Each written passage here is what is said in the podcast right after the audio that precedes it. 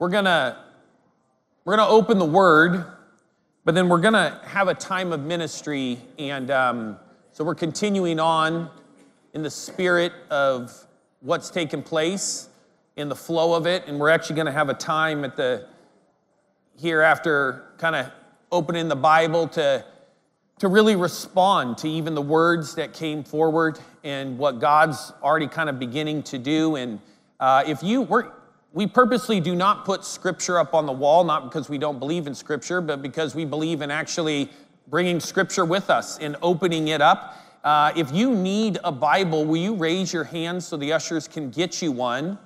Uh, and that way you can read along if you need one. Leave your hand up until they get it to you.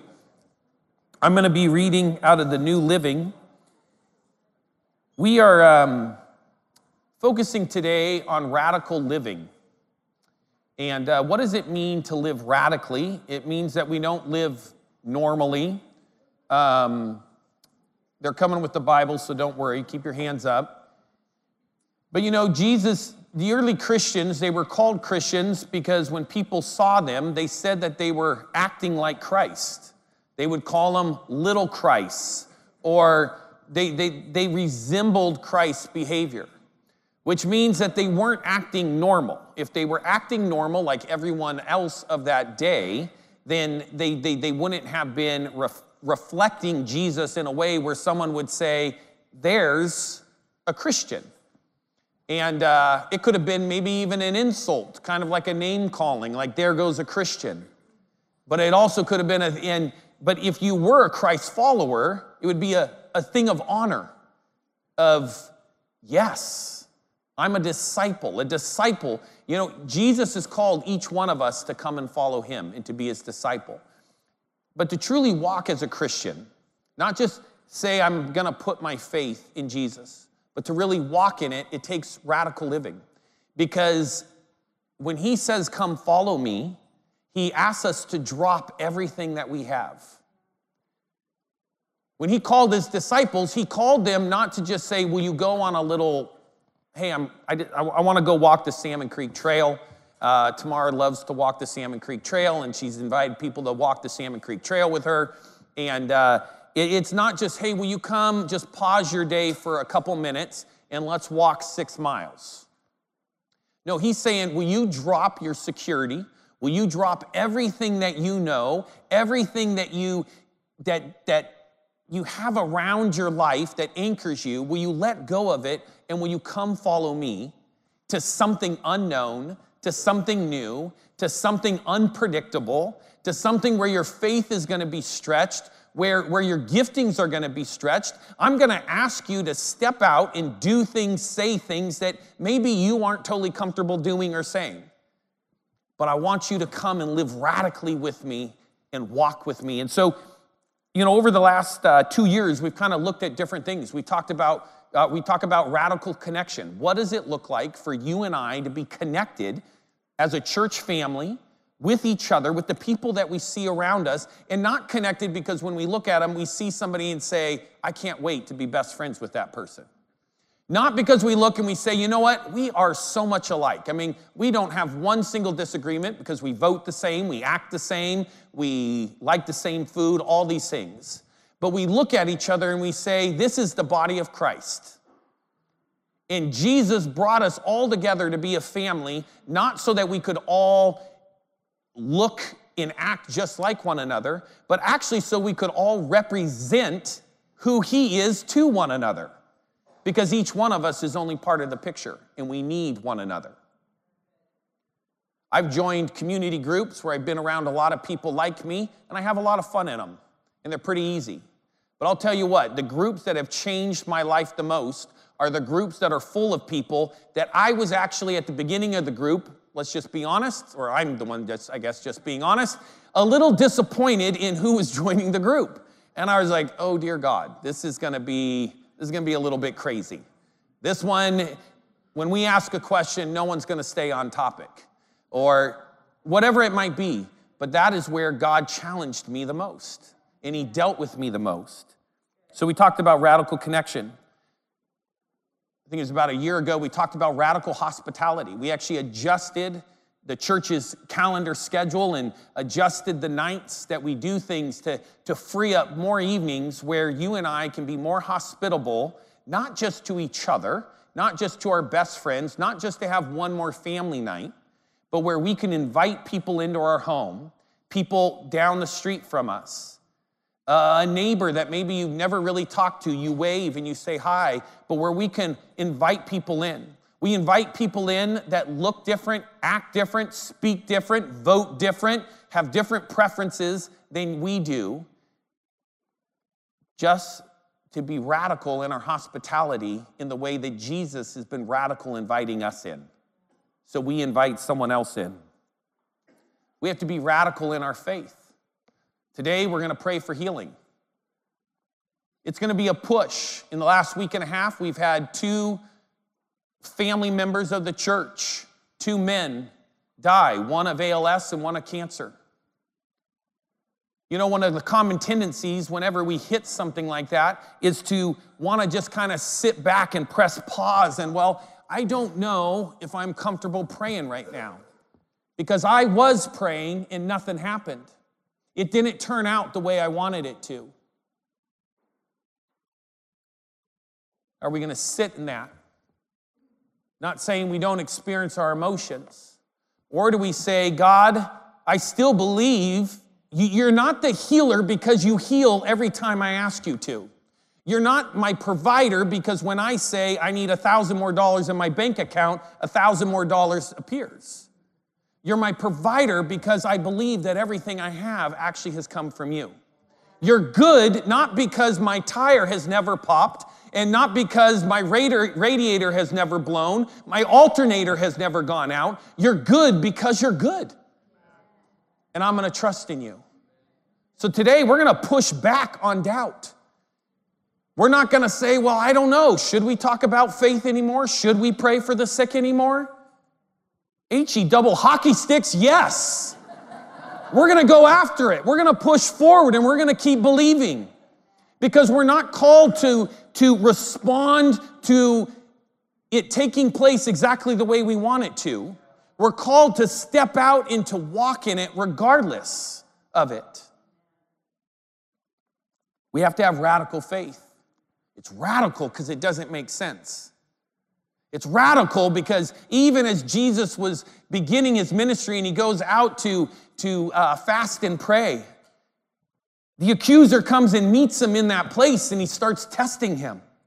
Aren't you hungry? And why, why are you doing it this way? It's a lot easier to do it this way. When things go a different way for us, we're tempted to kind of fall into that kind of same thing and pull back. We got to be radical and we push forward. Radical in our giving. Giving's another one that doesn't make sense. Because it's not, well, I give $100 and then I'm going to get $100 back. It's not I give $100 and, man, tenfold, I'm going to get $1,000 back. It's I give $100 because, God, I believe everything that I have is from you and I'm honoring you in it. The Sabbath, I'm going to take a day off from trying to accomplish things in my own strength and just focus on resting, finding rest and delight in God. It doesn't make sense, especially when our bank account feels like it needs more in it. Well, what in the world is rest and delight gonna do to help me pay the bills? It's radical because it's so different. But he designed it that way because he wants us to live radically because we're not supposed to look like everyone else. It's supposed to be obvious that he's in us, not because everything goes perfect for us, it's obvious that He's in us because clearly we're not operating in our own strength. It's obvious that He's in us because clearly what we're doing doesn't always make sense, but there's an act of obedience. So it's radical. So today we're going to look at Matthew chapter 25. You can turn there. We're going to look at verse 14 through 29. Depending on your Bible, it might say the parable of the talents or the three servants.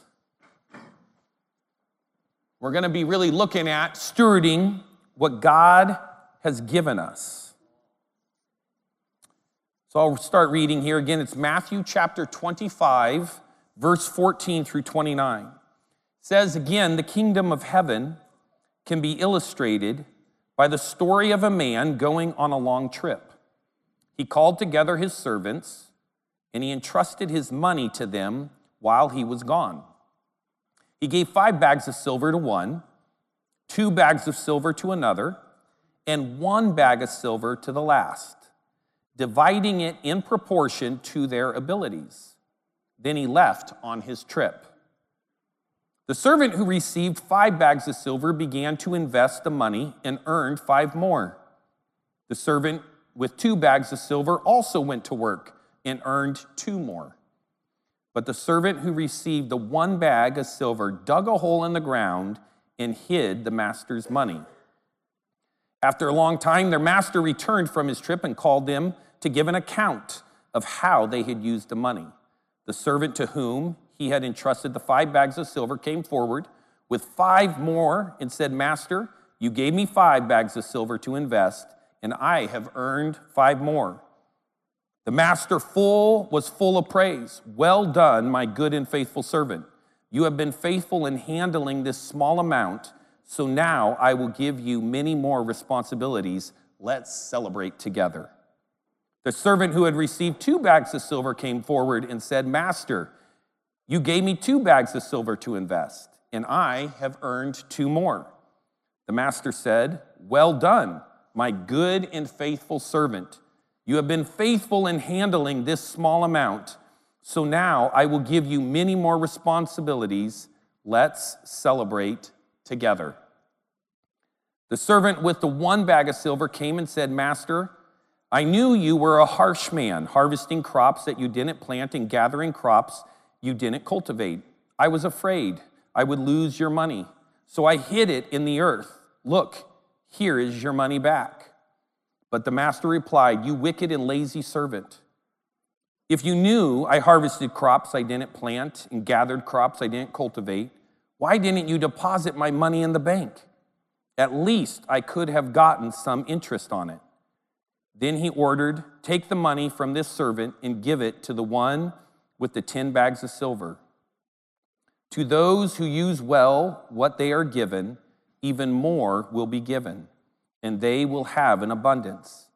But from those who do nothing, even what little they have will be taken away. So, we got a guy, it's, a, it's, it's supposed to be an analogy. Jesus is trying to teach them um, um, kind of a, a new way of thinking. It's put in there with some other parables that are actually really focusing on the end and being prepared as believers for Jesus' return, being prepared in our life for what God has asked us to do, which is remain faithful to Him. So He gives three people this money. What's interesting is one, He divides in proportion to their abilities. Now, I remember growing up and hearing this parable and struggling with it because I always saw it as a value system in which one of them was greater. But we have to understand that each one of us have been given different abilities. Who here, we're gonna do a little hand raising just to get some body movement and get a little flow, circulation going. Who here has ever seen other people given something and you felt like you deserved it too? Am I the only one? Who here has ever been giving a responsibility and you felt like it was a tad bit too big and you wondered why God was trusting you with it and thought he should have given it to someone else? So it's, it's kind of relative. Typically, what we want is we want the benefit of the responsibility without the pain of the responsibility, if you're like me. Anybody in here like me? Okay? And so God entrusts us with things, but it doesn't make one of us better than the other. The difference is what do we do with it in stewarding it? Are we faithful with what He gave us? It's not about, I gave you five because you're my favorite. I gave you two because yeah, you're decent and you have, you have possibilities. And I gave you one because you're worthless. No, He gave us each something different, and each one of our lives is going to look different than each other. Some of us might live in bigger homes than others. Some of us might, um, I won't go down the list because that could get awkward, but we're not all going to look the same. But we can get caught up in a worldly way of thinking, culture way of thinking, where we create comparisons almost in like a power struggle way of who's more important or, or, or who God loves more based off of those things. But when it came down to it, it was about what did they do with it? Did they steward it? So here's a little proof of that. After he had divided it up based off of, um, off of their abilities, and then he, he, he went away. Now, the whole idea of one digging um, a hole in the ground, putting it in there, that was a way that, that a lot of the, um, the Jewish people of the day would save their money. They weren't supposed to loan money, so going to a bank to get interest wasn't something they would have done in the Jewish community. They would have gone outside of that to do something like that, but so they would have buried their money. So the idea that he buried money, uh, it would, would, would have been a normal way they would have dealt with it. But the idea is that's not what we're supposed to do with what God has given us. But so the, the two came back. So that the one that had five, and he got five more, when he came and reported it, the master said, Well done, my good and faithful servant. You've been faithful, la da da da da, let's celebrate together. The guy who had two and got two more, so in our way of thinking, we could say this one wasn't quite as important because he didn't, he wasn't given the same amount and he didn't, he, yeah, he doubled it, but he didn't actually bring in as much now. He's only bringing back four, where the other guy brought back 10. But guess what the master's words were? Absolutely identical. Thank you, Linda. Yes. No, perfect. Yell it louder. What were they? Yes, there it is. They were the same. So he wasn't looking at the one with the 10, and, and we, but in our mind, we think, they, man, they got the big prize. They got the, uh, you know, if you're a parent in here, you know, the schools are always sending us back with these, our kids home with these fundraisers. And our kids, they see this stupid trinket that is absolutely worthless.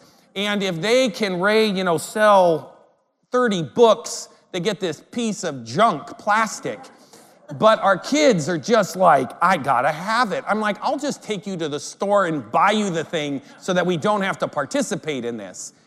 But they're so set, and then they're set on the big prize. Because why would you want the average prize or the small prize? The prize with all three of these was gonna be the same.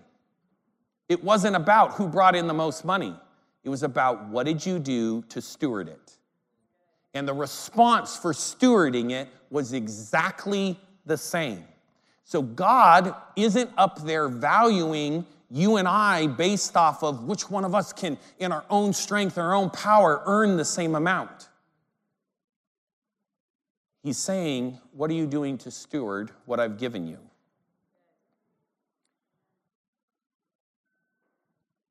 So, in reading this, you know, a lot of times we read stories, we read scripture, and uh, I have a natural tendency of finding myself in some of the heroes in the Bible.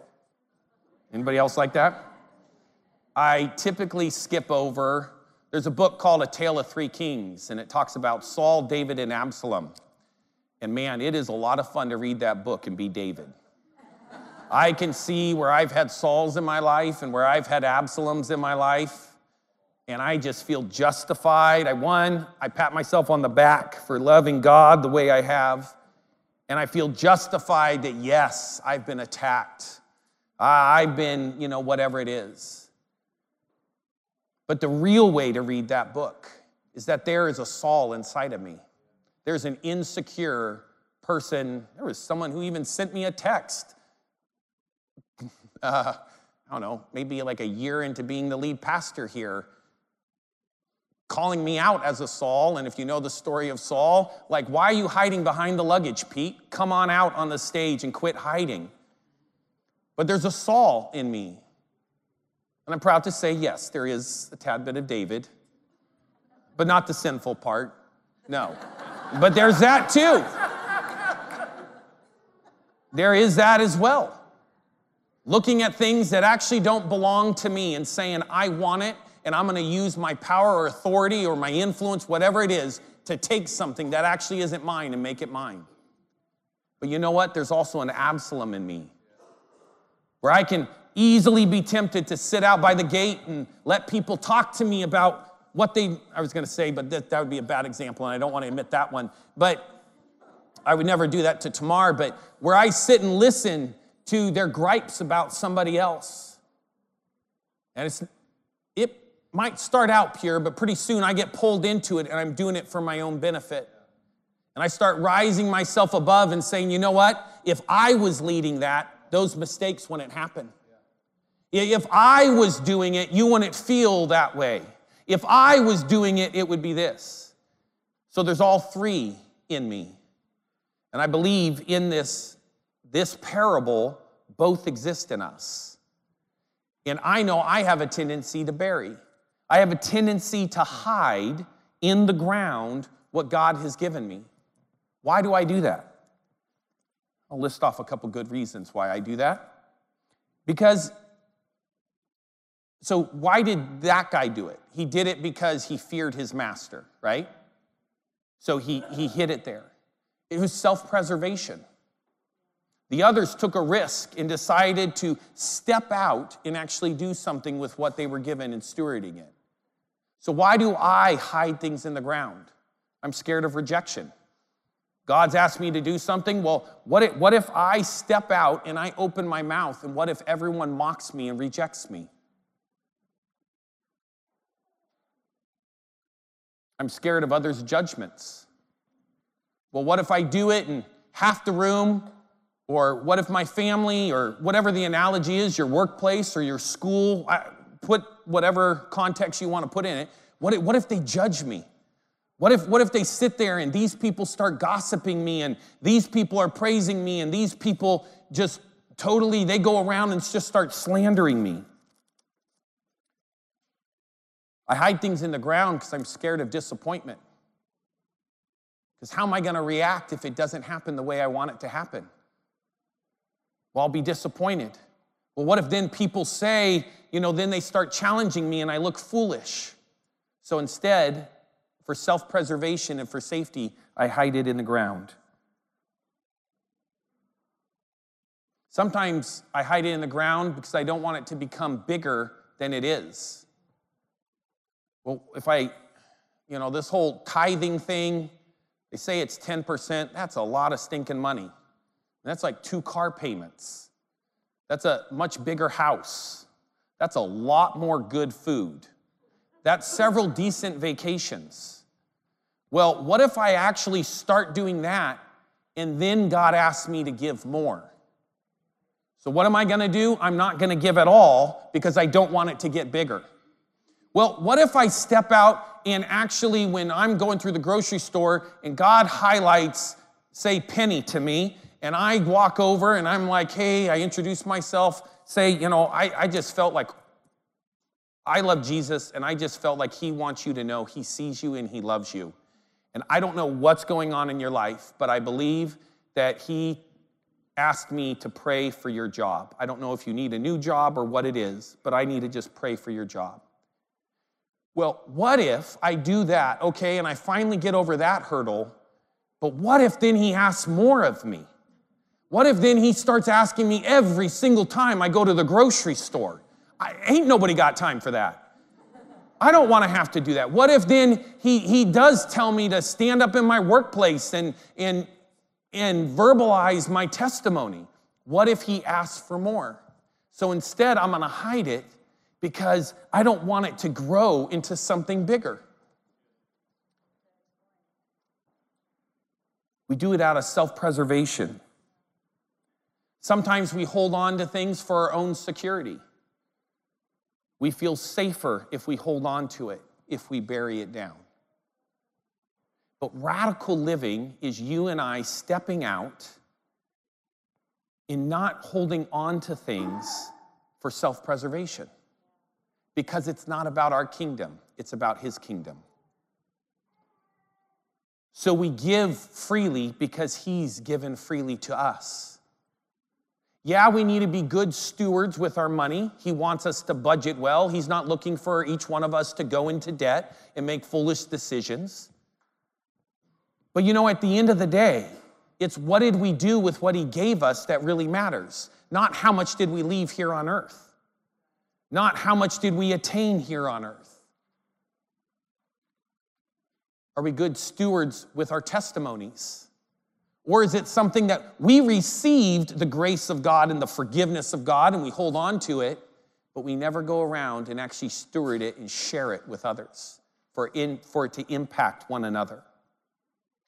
You know, your story is designed specifically to influence some people that my story would never penetrate. I remember growing up in the church and especially in youth group, and a kid would get up and they just got saved three seconds beforehand. And they're now up on the stage and just saying, God delivered me from this, and God delivered me from this. And we used to say, that person has a really good testimony. But mine, growing up in the church and being in the back of a station wagon after a home group meeting and just crying, I want Jesus, it's kind of lame. Like, you know, where's all the mess ups? Where's all the drama? You know what? Each one of our stories is important and it impacts a certain person. Are we going to be faithful in stewarding it? Or because I'm scared of people rejecting my story as lame and a little bit unentertaining and, dude, where's the drama? Like, why don't you go make some mistakes, come back and have a better one? He wants us to steward it well. We have, Jerry, will you put up the questions to consider? So, just thinking through this, what have you been given that you've hidden instead of stewarding? So, what is it that God put in you? What, what has He taken you through? What circumstances has He taken you through? What, where has He delivered you? What has He given you in talents? What has He given you in skill sets? What has He given you in experiences? What has He given you in resources? Where instead of stewarding it, you've hidden it, you've put it down for whatever reason. And what are we holding on to, hiding out of fear or self preservation? So, because we don't want to risk it, we hold on to it and we hide it. I sent out a video this last week about Jake. We knew he had a couple days, we didn't know that it was only going to be a couple hours. Asking for us to pray.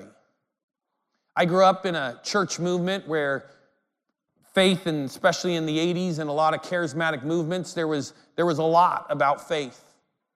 I remember when my dad was dying of cancer, people would come over and they would pray.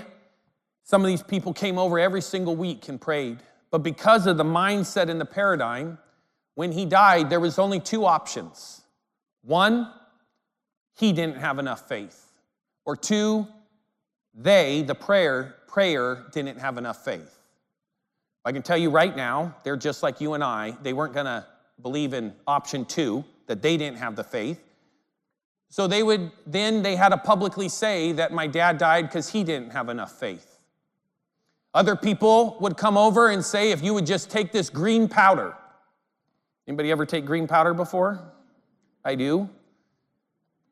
But if you would just take this green powder, it would all go away. Everybody had their, their different thing.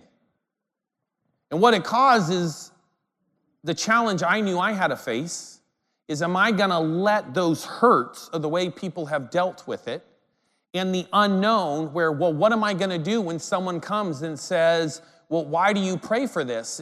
Have you seen God do it? We do it out of obedience. We do it because He asked us, He told us to have faith. He told us to step out of the boat and pray. And we don't do it because we're going to get the result. He's not, you know, as we say, he's not a genie in a bottle. We're not making a wish. He's not building our kingdom. We're here to build His, we're here to serve His. So we're going to, um, the ushers would come up and place the elements on the tables, we're going to uh, play some, um, we're not going to actually have the praise team come back up. We're going to play some iTunes worship. Old school here, guys. I guess that's not even old school, um, but sounded neat. Just to create an atmosphere. The, the idea isn't that we're all, we're not going to have words up on the screen. The idea isn't that we're, you can sing along to the song as you feel. One thing that I, I hope we always learn, and that's why we change the size of the team up on the stage and do it differently, is there something powerful when we can come together and we can sing together. But what I never want us to fall into the trap. So we never want to lose the power of coming together as a community of faith, tasting seeing that God is good, rallying with each other, supporting one another, allowing the word of God to come and challenge us. But on the other hand, for us to never fall victim to thinking this is the only place where the anointing is. That, oh, when we walk through the threshold of the sanctuary, Your sanctuary is wherever you create it to be. And so we don't have to have always a group of people. You don't have to have someone read the scripture to you. God wants you to open it up and He wants to illuminate and bring things to life to you. You need to build an altar somewhere, you can press play on your phone. You can put in, anybody still doing tapes? Anybody? CDs? Okay? There you go. You can put on and you can put on your favorite CD and create, turn your room into a sanctuary. Create an altar and saying, Jesus, I need you right here and I need you right now. And that's what we're gonna do, is we're gonna, we're gonna build our own altars of Lord. So it could be, as Ashley came up and talked about reminding ourselves of the names of God. This morning, it could be that He wants to remind you of who He says He is to you that you've allowed um, um, disappointments, you've allowed frustrations, you've allowed accusations, you've allowed things to just chip them away. Not God's not good because this happened in my life. Nope, not, God's not mercy because I've gone through harsh things. God's not truth because when I did this, this didn't happen. God's not with me because I felt, you know, when we start going through these things and we've torn down, maybe today God wants to build it back up. And you're building an altar, you're picking up the rock and you saying, You are faithful, God. You pick up another rock, you are my Redeemer, God. You pick up another rock, even though I'm still hurting, you are my healer, God. And we build an altar in that way. We're gonna have communion at the two back tables in here, and you just come forward as you feel led in your timing. If you're in here today and, uh, and you, you don't know Jesus, maybe you've been coming for a while and you're just battling your, your kind of your own mindset and whether or not God is real. This is a time to surrender your life to Jesus. And communion is one of the best ways of doing that. It's saying, Lord, I don't want to keep doing this on my own. I'm making a whole bunch of mistakes. I can't keep doing it. When left to myself, I choose selfishness. When left to myself, I choose self preservation. When left to myself, I keep hurting people. When left to myself, all these things, I keep missing the mark. It's what we call sin. We keep going our own way. Today, I want to surrender to you. What does the juice and the cracker represent?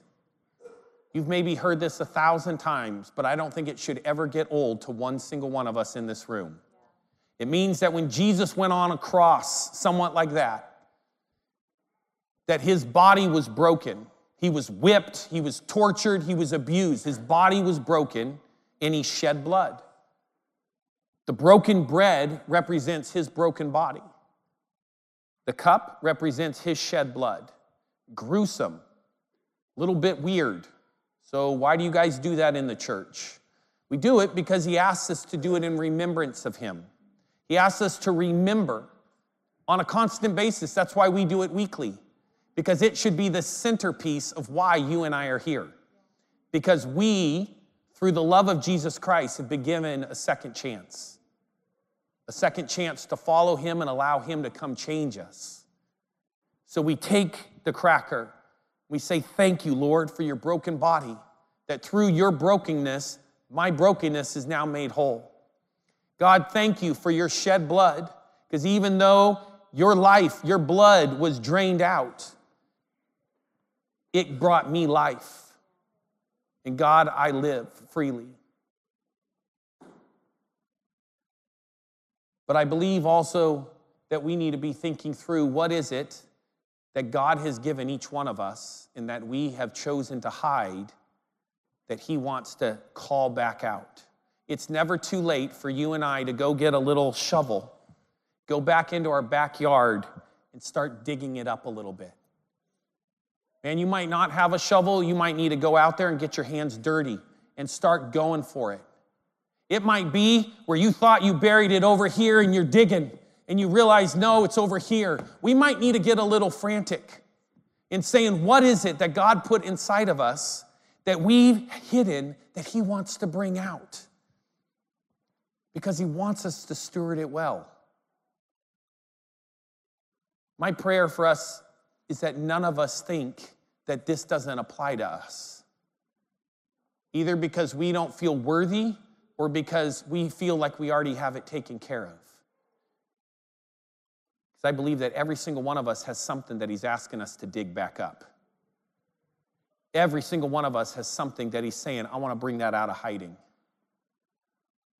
After the prayer team, after you've taken communion, I would ask that you pause a little bit and pray just about what is it God wants to do in you. That you don't just go into work mode and doing mode, but that you would be first. I want to ask that the elders come over to this side of the room. And today we're going to pray for healing. If you need healing, we don't pray for healing because we know exactly what the outcome will be. We pray for healing because we believe in the healing power of God. We believe that Jesus, that God is the same yesterday, today, and forever. And we believe that we've been given one mandate on it it's ask, it's believe, it's step out in faith. And therefore, we will keep doing it, we will keep knocking, we will keep pushing into it, believing that God is going to come through, that miracles are going to take place. So, if the elders afterward you come up here and Betty will give you some oil. I want to ask that uh, Jan and Tamar, after a little bit, that you guys come stand right here on the right side of the stage. And if you feel like you have never surrendered your life to Jesus, I want to invite you to come talk to them. They'll be standing right over here in front of the drums.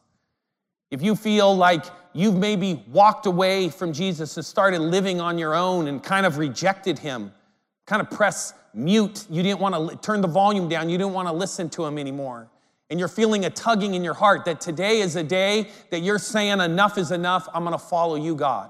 I wanna invite you to come up. And then the rest of the prayer team, if, if again, after you have taken care of yourself, to come up over on this side, I just ask that you guys pray in groups of two.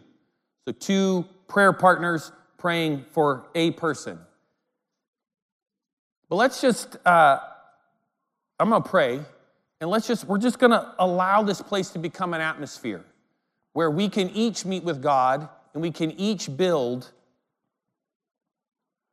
a reminder, a monument of who God is. And that whatever it is that maybe is holding you back, that we push through that today and say, Lord, I wanna walk out being a good steward with what you've given me. So, Lord, right now, I just ask that you would come, even as we've already prayed, and open up our minds, open up our spirits. God, even reveal things to us that maybe we haven't thought about in years. Lord, that where there are lies, you would bring truth. God, where there is shame and guilt and condemnation, that you would come, you would bring repentance. But God, we would also know that as we bring it to you, you've forgiven us. God, where there's a hardness of heart, that a softness would come. Lord, where maybe we used to be zealous for sharing the gospel, the good news, the story you've placed in us, or maybe where we used to be uh, super um, into praying for the sick, but because of circumstances, we pulled back. That, Lord, we would allow a new life to come inside of us. Today, God, help us to remember the sacrifice you paid for each one of us. In Jesus' name, amen.